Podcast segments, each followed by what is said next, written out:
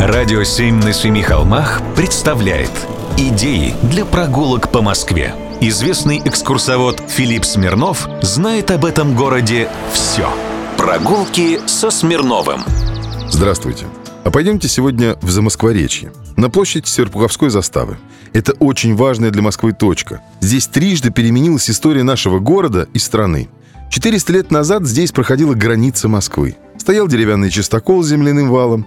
Он назывался Скородом. В Чистоголе было около ста башен, одна из которых с Серпуховскими воротами, через которые Лжедмитрий I въехал в Москву в 1605 году и через которые вывезли его тело в 1606. Вот вам и первые два перелома. Было это, конечно, смутное время. А много позже, в 1917 году, про этот район Москвы надо было сказать, что за Москворечье – большой рабочий район, где расположены крупные машиностроительные и текстильные предприятия, центральная электростанция и так далее и тому подобное.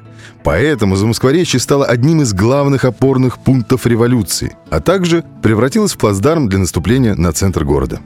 У революции было, однако, человеческое лицо. Или лица. Например, Люси Клюсинова, в честь которой названы улицы – Агитатор, молоденькая девчушка из Армении, погибшая в перестрелке. Ее похоронили у Кремлевской стены. Кстати, вместе с пятью самокатчиками, в честь которых назвали Самокатную улицу. Самокатчики – особый полк царской армии, в котором на вооружении состояли пехотинцы, у которых были винтовки и велосипеды, самокаты, беговелы и мотоциклы. И эти самокатчики первыми перешли на сторону большевиков в Москве. В общем, хипстеры всегда стремились поучаствовать в революции. Но был еще и Петр Добрынин. Увидишь его фотографию – кудри, галстук бабочка. Ни за что не подумаешь, что он мог быть тем человеком, что наладил выпуск бомб и револьверов, снабжал Красную гвардию оружием из Тулы и готовил лично план вооруженного московского восстания.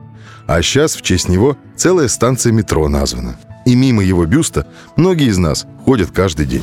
Прогулки со Смирновым. Читайте на сайте radio7.ru. Слушайте каждые пятницу, субботу и воскресенье в эфире «Радио 7» на Семи холмах.